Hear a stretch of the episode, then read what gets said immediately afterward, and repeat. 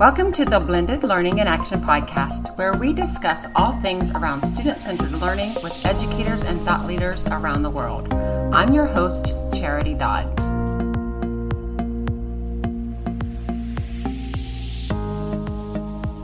Welcome to the Blended Learning in Action podcast called Gamifying the Classroom with Dee Lanier and Alex Valesa. I'm your host, Charity Dodd, and in this episode, we'll talk with two of my incredibly talented colleagues, Dee and Alex, about exactly what is gamifying the classroom, why should educators think about gamifying their classroom, and some advice they have for getting started.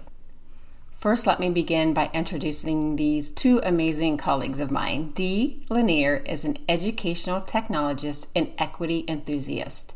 Dee is a passionate and energetic educator and learner with over a decade of instructional experience on the K 12 and collegiate level. Dee holds undergraduate and master's degrees in sociology with special interests in education, race relations, and inequality.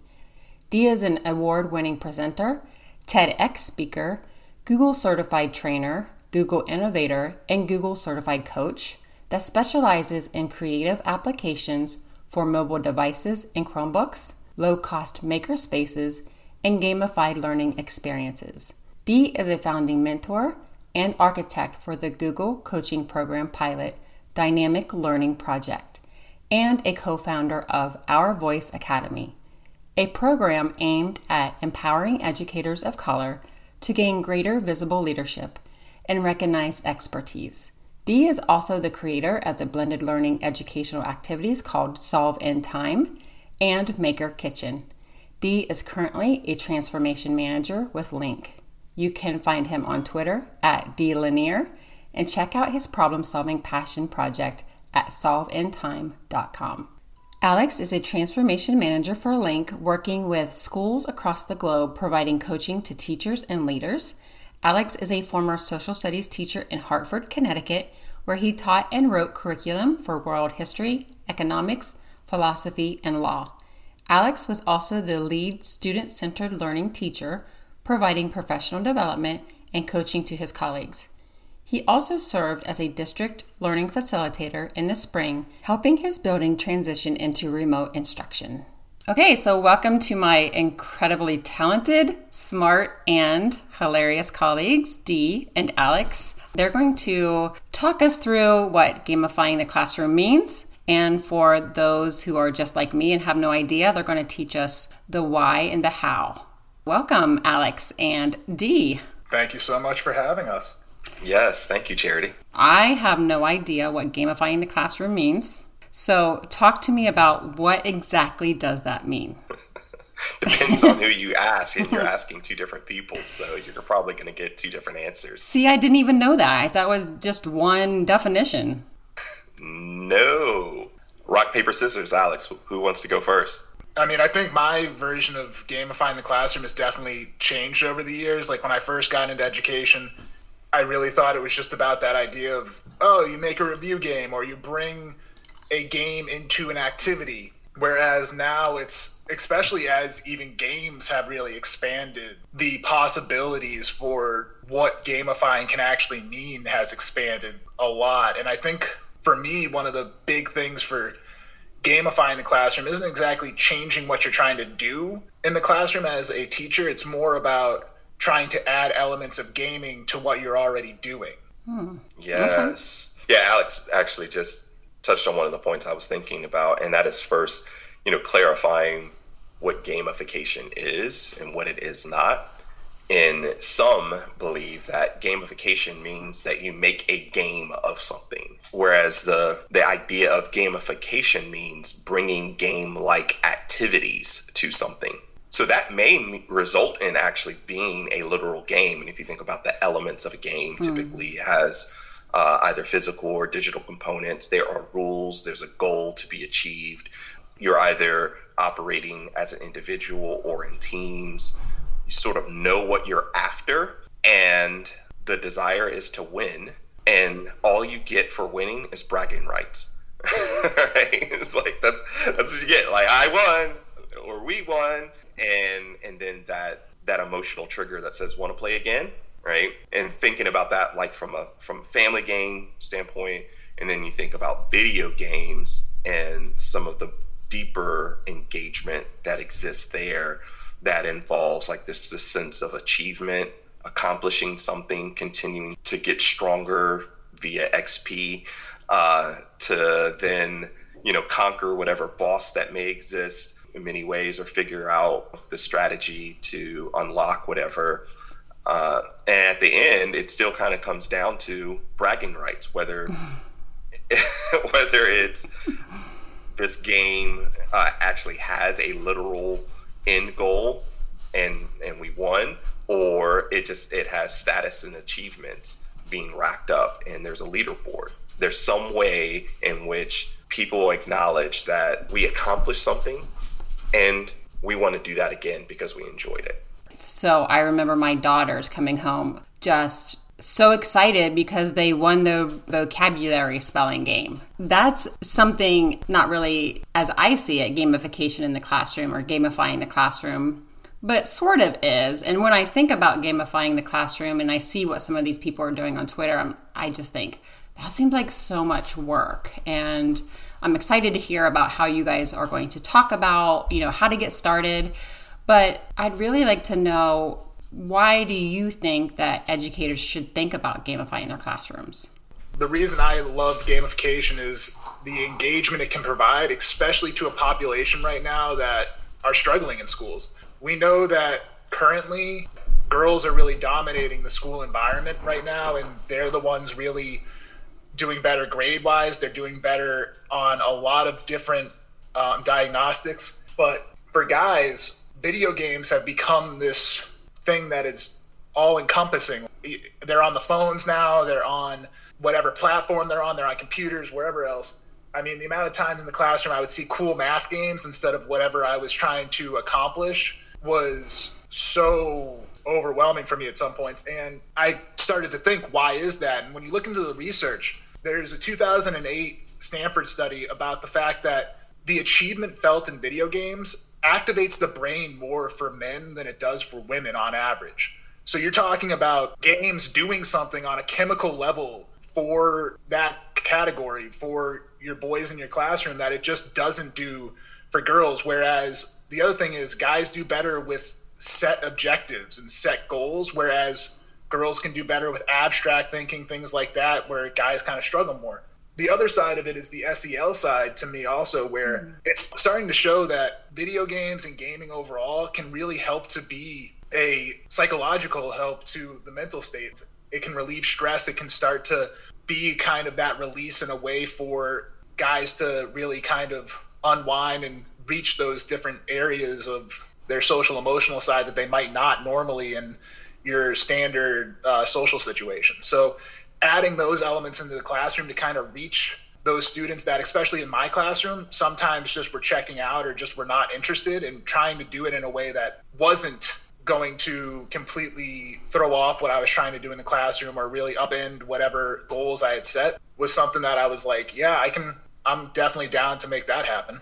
Yeah, I could go off on a tangent on some of that research that you just shared, Alex, because I think about the reality of programming in general and and who's dominating in computer science. And so my assumption uh, need to research further would be part of the reason why males enjoy video games more is because they were designed by them. And then it's an easy association to me about thinking about the parallels between video game creation and hip hop in that you know hip hop is dominated by men and then you see, in many cases, women entering within that realm or in the field of hip hop and having to cater to this male dominated environment.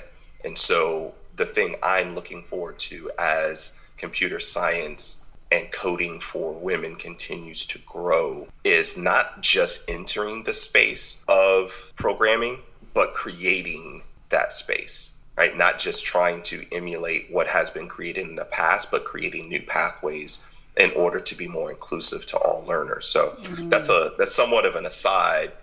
Um, in that I know that we're not talking like full on like how mm-hmm. so how do we mm-hmm. develop and program video games for the classroom like that's a whole nother conversation and I'm not I am not your expert for that, but I, I couldn't resist, Alex, because you you share that research. It just makes me think about how do we create inclusive environments, and gamification is a way in which we can do that if we are intentional.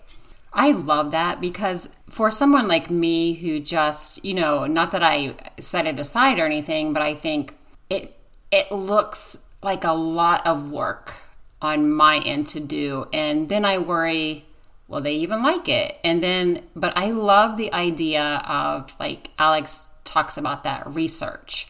That's something that I think our listeners might want to look a little bit more into because you know you, we want to reach our students where they are especially now when they feel so isolated and disengaged. And you know just i, I learned so much from you alex and dee and this is really i want to dig into this a little bit more. And dee you're really inspiring me you know with the whole inclusive inclusiveness part. This is a good why right? So we're talking about what is gamifying, and then this is the why. This is a really big why, especially right now. So for me as an educator who's not really into this, what advice do you have for our listeners in getting started with gamifying their classrooms? So for me, as you keep talking about the idea of it looks like a lot and it looks like and especially if you're comparing it to like these modern video games that are so intricate and colorful and everything like that. I kind of point to Godfather of all games being Dungeons and Dragons, which was legitimately just all imagination. You had a few dice and then you had somebody coming up with a story and everything else working from there, right? That's been a game that's lasted for over 40 years at this point. It's still one of the most popular games out there. And for anybody thinking that oh, it's going to be this huge workload and it, and I have to make it super intricate to make it interesting. That's not the case at all. It has to be you're hitting these base elements that really inspire the students to jump in and really go after whatever it is, whether it be that objective, whether it be those bragging rights. And it doesn't have to be complex at all. It can just be something that is an added piece to what you already have in place. Right. And I like it doesn't have to be complex and when you both talk about the bragging rights, that seems a little less heavy for me. The bragging rights is really what they're looking for, right? And it's something fun for them to do. So that makes it a little bit easier for me to think about, I guess. So, what other advice do we have? Yeah, I can share a couple of ways in which I got started with gamification and then how I attempt to continue in adding game like elements within education. The first one being end of year test, which no one loves. you know, and, and, if it were up to me, I would scrap them all together and say, you know, let's look at the research. Let's see, do these actually achieve what they say they're supposed to? And if not, then we need to do something else. But I'm not in that power. So yet, yet. I thought, how do we make? I'm trying to. I'm trying to speak through your podcast or our podcast to ignite that person who, who does have that power. So anyway check the research. Does it actually uh, accomplish what it says it's supposed to? And if not, make it different. All right, anyway, because end of year testing was something that I had to live with, like that was a reality, and I had to adhere to that, I thought, how do we make this different than drill and kill? Mm-hmm. And so that was my first just desire, like objective. Make this different than drill and kill. And then it turned into, hmm, I like games. My kids like games. What if we were to make it games? And no lie, literally, what we did is I bought a bunch of game materials. And I say bought a bunch, I didn't like it wasn't super expensive, but got a, a lot of those elements that exist spinners and dice and sand timers and then just had cards and just started asking questions of the students like what are some games that you're familiar with? And we're talking about board games right in mm. this particular case. And you know we were just using the components of the things that the students were accountable to uh, knowledge wise so all right? You're going to, we have to still know all of these vocab terms. We still have to know right? So we've taken all these tests all throughout the year. We've taken all these quizzes. Why don't we take all of those and literally cut them into strips and then say if you were to create a game out of this what would that look like? And we just started co-creating a game. And it's always interesting to me when so when alex said the godfather of all games i just knew what he was going to say. I knew it. I knew he was going to say Monopoly, not Dungeons and Dragons.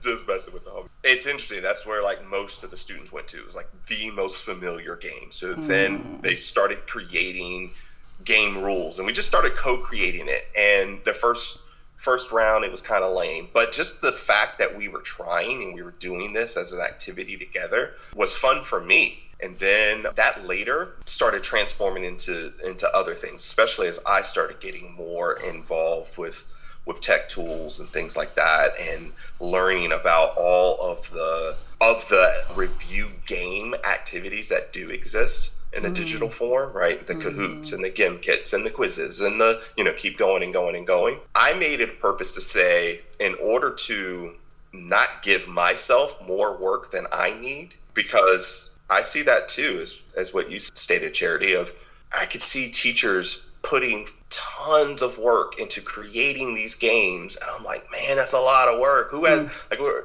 teachers are already overworked. Mm-hmm. Or here's the worst part, in my opinion them introducing a game that is now like just tired and played out. In that, like, Kahoot is one of those examples. Not that Kahoot is in and of itself tired and played out. It's if it's testing season within your school community, best believe those kids are taking Kahoot or doing Kahoots in every class. And so now they're like, no, I, I'm bored with this. I don't like this. So even a simple thing to do in that regard is to have the students create the games, right? Even the digital games. Instead of me, educator, creating the Kahoot, instead having the students create their Kahoots. And then what I ended up doing was introducing several ed tech tools that exist, just showcasing what they do I don't even know how to use all of them.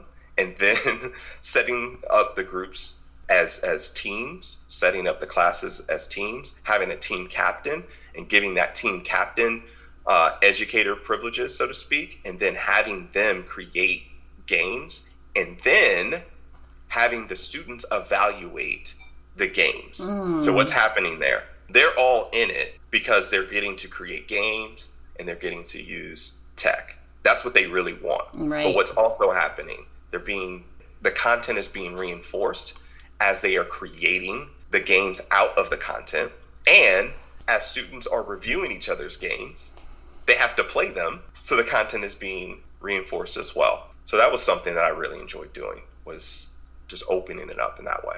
To kind of add to that also, I think one of the mental blocks that a lot of teachers get in their creativity around games is they're set on content specific games and the hmm. idea that it's only used for review or that it's only used for content because if you look at all those softwares out there that or the apps they're all based around content based games where mm. i would also try to challenge some folks out there to think about how can you use games to achieve skill goals like if you're trying to work critical thinking how can you bring a game into that? If you're trying to work creativity or if you're trying to do parts of a narrative how can you add games to that? Like a pick your own adventure game or have the kids use their creativity to write the next part of a story that somebody else started or something like that.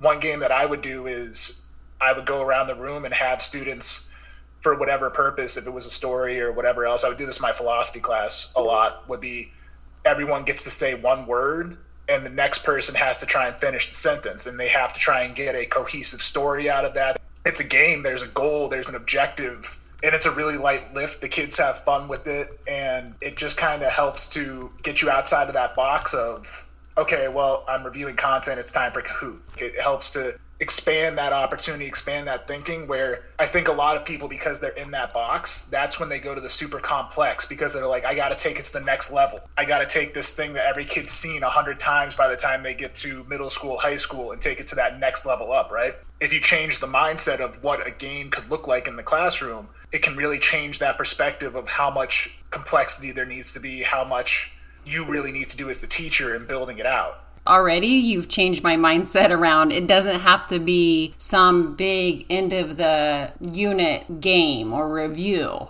and what Dee brought along with that is having the students co-create. Now they have more ownership with it. Now they're they're actually learning more because as we know from research, if you're teaching something to others, you have to know it in a different way. I love those ideas. I would love to hear more at some point, or maybe some resources that we could share with our listeners about how they can do this. I can share one on that first of all, I would say principally any place where you recognize that something is not working within your class and you have attempted multiple strategies, but it just isn't working, then that may be your clue to look at can mm. adding game like elements help, right? Mm. And can I involve my students in collaboratively creating that, right? So that's that's the principle, mm-hmm, right? Mm-hmm.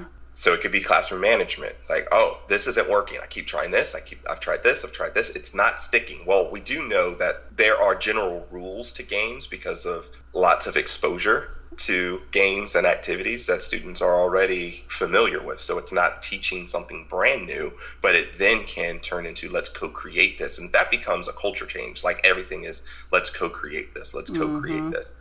Well, let me give an example. In I created small groups as like my first level of let me stop lecturing and being the sage on the stage and let me have students working together in teams so then at very least this was my thought so that if i communicate something from up front or if i create a video and flip it so that they watch the video and then they have tasks to do and they are working in teams they have each other to lean on that was my assumption that will work well it worked better than before, but still hands would spring up all the time, left and right.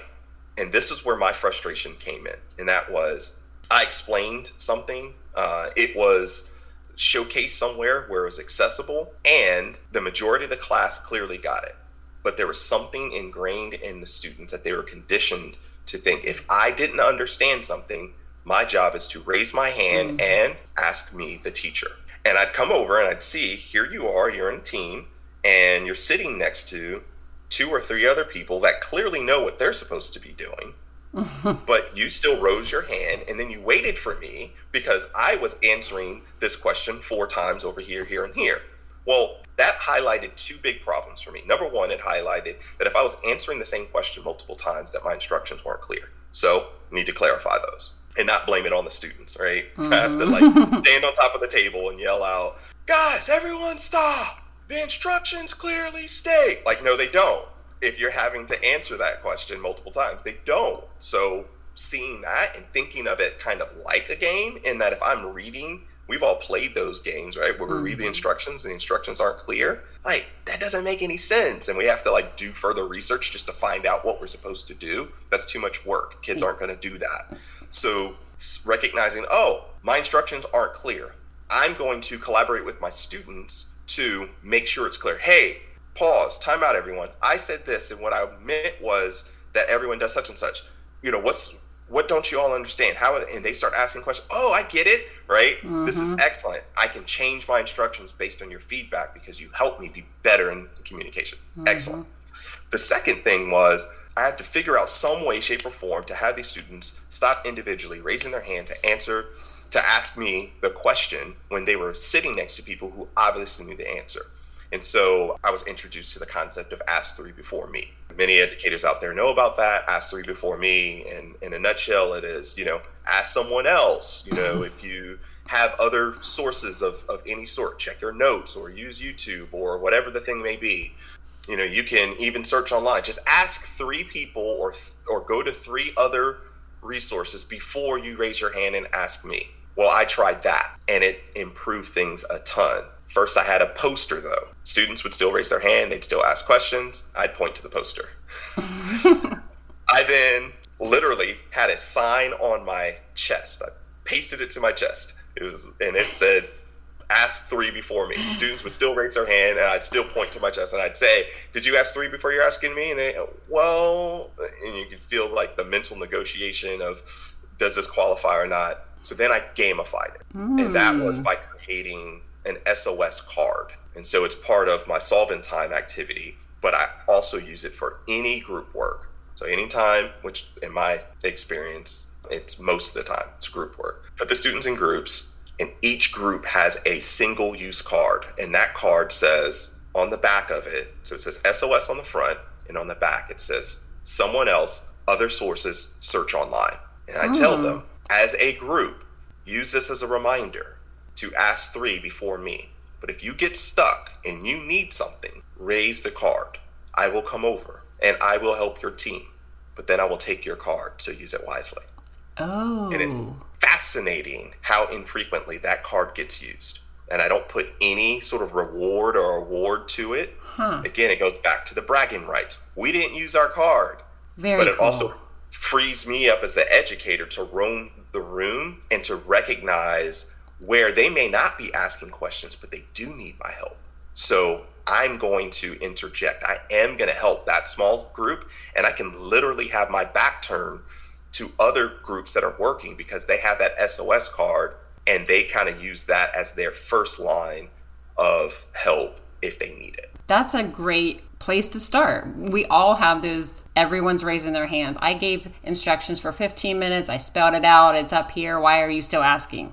So I right. love that. I love that idea. I wish I had had that about 10 years ago. SolveInTime.com. Go to the freebie section, download the print to play cards. It's there. Any educator can have it. And in the digital remote environment, just explain that as an instruction and that helps. And say each team has one use card of SOS. Trust me. So, I, I tell my students that or I used to tell my students that it was their life card, but in reality, it was my life card. Right. right. I'm going to put that in the show notes. So solveintime.com, go to the freebies, and I will put the link in the show notes for that. Thanks, Dee. I think that building off of what Dee just said, gamify the things that take place on a regular basis in your classroom. And mm-hmm. for me, that would be like the do now or the entrance ticket or whatever you want to call it, or the exit ticket, or just like in my district, we had to do close reading as a district initiative. So they were doing it in every class. And for those things that the kids get to find mundane and boring, introduce small things that really can spice it up a little bit. A great resource for this is called Teach Beyond the Desk. There's a great speaker, author, Katie Powell, that has so many different activities that are just small little things you can introduce to change up the ways that things happen in your class so remarkably. One of the things I really loved is something called strike a pose for formative assessment. If you are doing an exit ticket, instead of having them write it, have them all stand up. And you can do this in a Zoom call, you can do this in person, you can do this wherever have them all stand up and give them a multiple choice question where to answer you have to strike a pose you have to either maybe they're throwing a kick. Maybe they're like That's doing a disco stance like whatever. But it also helps the kids because they can see their classmates and get instant feedback. It, it helps you understand who doesn't know in the moment. You don't have to go review 30 note cards later on or post-it notes. You get that instant information but they have fun with it. They're realizing like oh it's a competition who can hit the pose the quickest. Another one I would love for close reading was I would have them fold up their papers into paper airplanes in between each part of the close reading, throw it into the middle of the room, and so, go find somebody else's and continue close reading from there. But it made everybody have an objective to make a paper airplane, make it the best, see mm-hmm. who can mm-hmm. fly the farthest, mm-hmm. right? So just a lot of fun, but it really changes up those mundane things where it breaks the process up a little bit. It changes that flow of the I do, we do, you do thing, or mm-hmm. whatever structure you're following in your classroom, and it adds those objectives. It adds the bragging rights. It adds all that gamification without this huge lift that requires the teacher to do all these different things, make it intricate. If you want to do that, go ahead, but I think it's more powerful to do it on small things like that. I know Dee and I were talking about even something as simple as make a bingo sheet for whatever you're doing that day or for the unit or mm. whatever else and just make them follow along and see if they can get a bingo and maybe you do something like a homework pass or whatever if you really want to do something longer but the reward isn't so much what they're going after it's that pride of i won you two have turned me into someone who wants to try gamifying in the classroom, remembering that it doesn't have to be that big kind of game. You don't have to start there. Start with, like Alex said, the, the things that you do in your classroom, like Dee did every day. He found a solution to gamify students raising their hands all the time. Thank you for those ideas. Dee, I want to go back to you mentioned Solve in Time. Can you tell us a little bit about Solve in Time, which I know about Solve in Time because when I first met Dee, we had this experience with Solve in Time, and it was, I think, a game changer for the way that I thought about a problem. Excellent. Well, thank you. I say excellent because what you said was the way that you think about a problem, and that it really is like the the beginning of the activity is to real world problem solve. Mm-hmm. And so its its origin story is way too big and long to get into, but I would say my passions for making classroom instruction really relevant to the students, especially within their own cultural context, right? Put that on the wall. Okay, if you were to create a game and you thought, what are some elements you want to have involved, right? For me, mm-hmm. that's one of them. Real world problem solving, not just puzzle solving, as well as this idea of of problem based learning being systematized. So that was another exposure that I had. And so if anyone's familiar with design thinking, it's like how do I introduce design thinking to my students so that they have a process that they can follow in order to solve a real world problem. And then last but not least, my personal passion was and it's related to this in that this activity was created as I was the director for passion projects at my kid's school. To say, okay, there's lots of passion projects programs that exist, and many of them are to say, you know, just go deeper into whatever you enjoy. And I thought, how can we connect something, anything that students already enjoy, to solving real world problems that exist in their community and society? And so, in other words, how do we add social justice as an element to this? Mm-hmm. So that that those were like the three big pillars that I wanted to integrate and then collaboratively with my students, it eventually was created. And so Solve in Time is a gamified design thinking process. You start with a problem and then you go through a five step process. Mm-hmm. If any of you are familiar with design thinking, it's a five step process. If you're familiar with engineering process, it's a five step process. If you're familiar with uh, the scientific method, it's a five step process. But then to gamify that so that there's elements that are familiar in games. So there are cards and there's randomization and there's timers so that there's a sense of urgency. We got to get our answer and put together. And then there's a showcase mm-hmm. at the end. And then back to the same point early on, in that Solve in Time does not actually have a scoreboard, but people feel good about what they created and so it has those bragging rights elements to it as well. So Solve in Time is a conglomeration of all of that in a box so that uh, a teacher can facilitate small groups of six or seven groups total uh, using one deck of cards to problem solve any problem that exists or could target specific issues that are related to SEL or to diversity, mm-hmm. equity, inclusion, or can even consider what are problems, real world problems that are connected to our content. Let's start mm. there.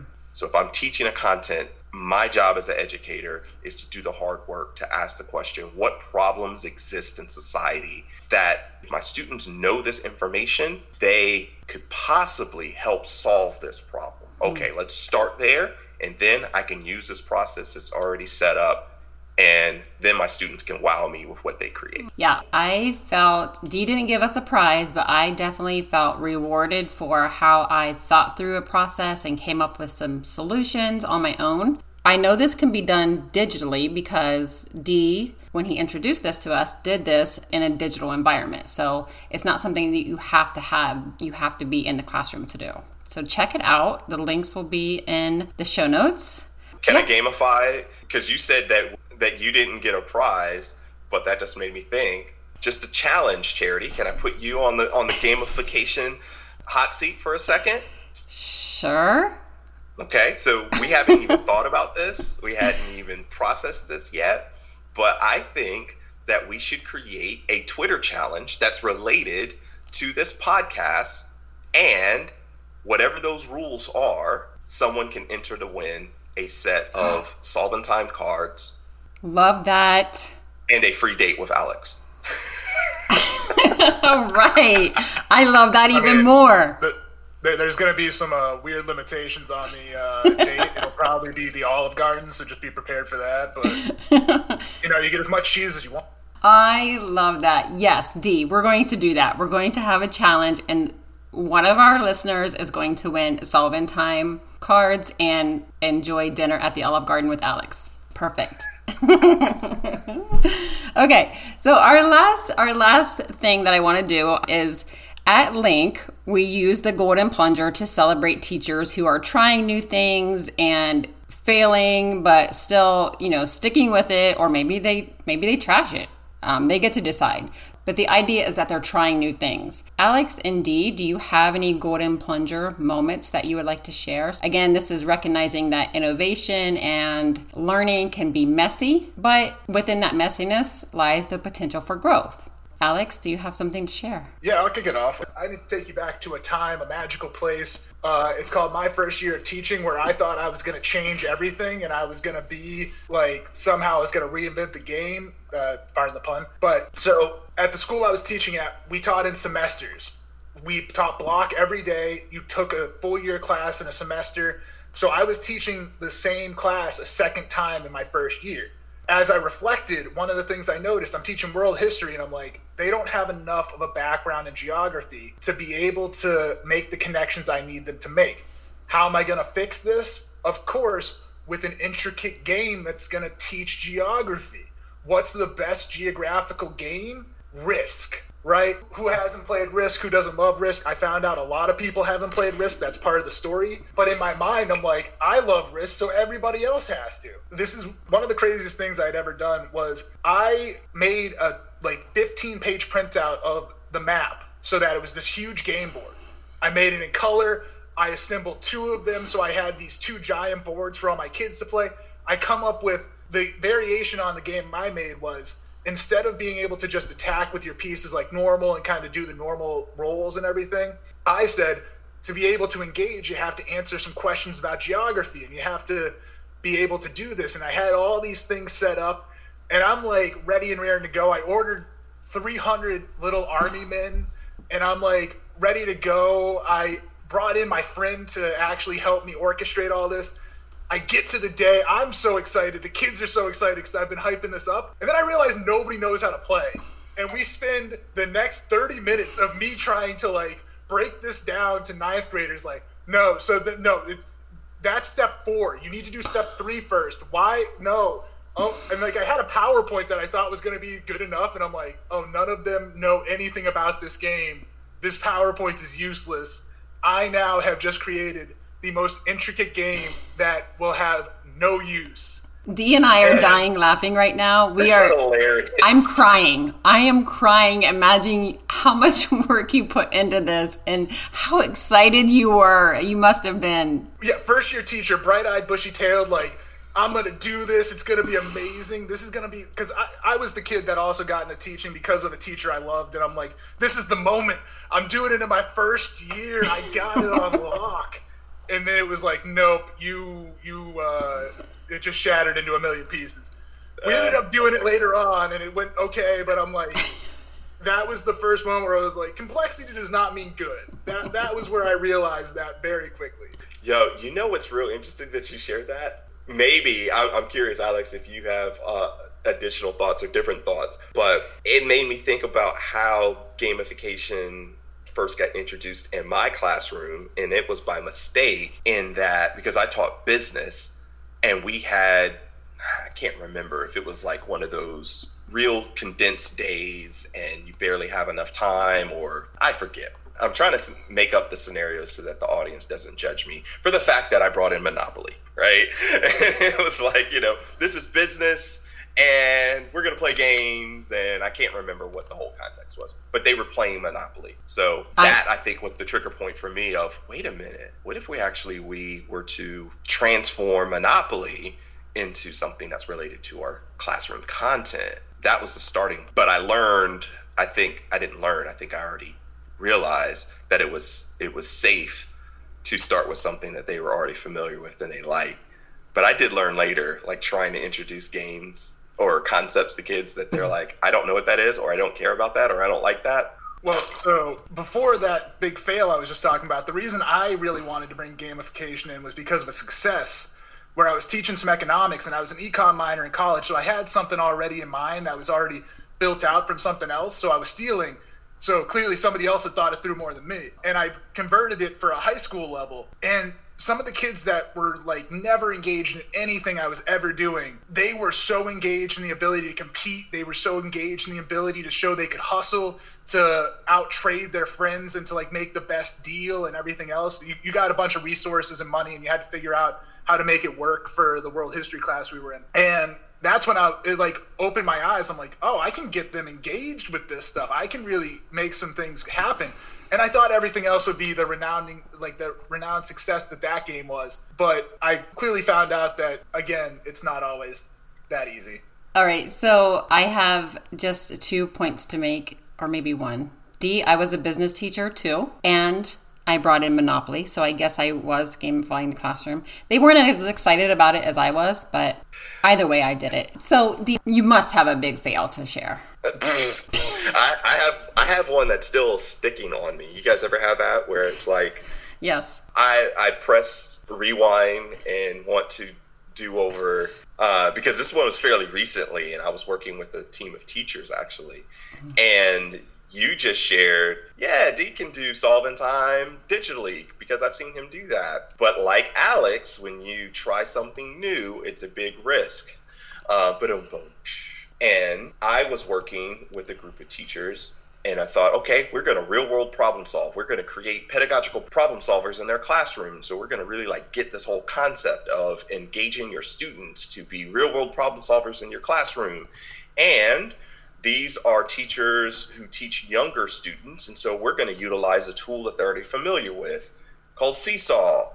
And so then all we have to do is get everyone in the same seesaw and then we're going to like so i did all of this setup and then i was also so hyped personally i'm like oh this is going to be great and i did not realize how many tech fails that i would have in advance right so mm. majority almost all of the time was put into trying to get them in the same seesaw and like it was just all of these things that I didn't anticipate happening. I didn't anticipate that uh, the little form that I created that they wouldn't be able to see the emojis on their iPad if they were using Safari. First fail, um, and second fail. Didn't realize. Oh, I only asked for their first name, and there are multiple teachers here with the same first name. So how do you distinguish them? Second fail, right? Third fail, some people just couldn't get into other tech problems. So then having to do so it was like all of this stuff got in the way. So then next thing you know it, our time was up and it was like, mm-hmm. okay, well let me just show you the slides for what we were going to do. right? It just it just completely bombed. And it was such a learning experience of especially if you're if you're attempting to do anything which is brand new, this principle applies, as well as if you're attempting to do something remote that you would normally that's only really been tried and true in person your goal is to make it as minimal as possible. And then you can add layers later. But if it requires multiple steps and multiple things and multiple uh, tasks that have been untested then there's just so many tripping points that can blow up the entire experience. So in that case in that particular case like how, how excited do you think those educators would be to okay that thing that we said that we were going to do last time we're going to do it now? They're like no because emotionally they have that the multiple failures in mind. So they're associating mm-hmm. that experience to well now i want to introduce something something new to you different. And they're like eh, no no no thank you right so that was a huge learning experience for me and i and it felt uh, shameful i was like i i should know better yeah, I remember you sharing that with us, and you took some time out of our meeting to share with us, and no reason to feel shameful, right? But I appreciate you sharing that with us, and I know that's something that you always want to think about rewinding and, and changing up, but it hasn't stopped you from trying new things. I appreciate you sharing that. Absolutely not. And as we've been talking about it, I I kind of been thinking about that complexity issue also, and I feel like that kind of comes from this idea that as educators, we always want to do the very best, be the best we can. And to make an analogy, it's like we almost want to make this like magnificent three layer cake of a game for the kids. But that's that can go wrong in so many ways, like Dee is saying. But when you do something even simple, if you think about how routine they're used to their classroom being, even if you give them like a piece of candy, it's such a change up from whatever like if we want to call like regular ed like PB and J or you know, the really the stuff you need. But if you throw in that piece of candy that's pretty simple every once in a while, it's still this huge like the kids are super excited about it. They get engaged, and it's still really powerful, even if it's not that magnificent, over the top presentation. Exactly. Just like when my daughters used to get so excited about their vocabulary test that they won. They didn't get an award, they just had the bragging rights. Perfect. Bringing it all Bring back it, around. Bringing it all back around. This was so much fun. I really appreciate it. And I learned a lot. I am inspired to try this, to do this. And Dee and I and Alex, we have a big project coming up in January that maybe we'll try gamifying on this project. So mm, mm. that's an idea. Yes. That's an idea. Well, thank you, Charity, for being our game show host. yes, thank you for having us. All right.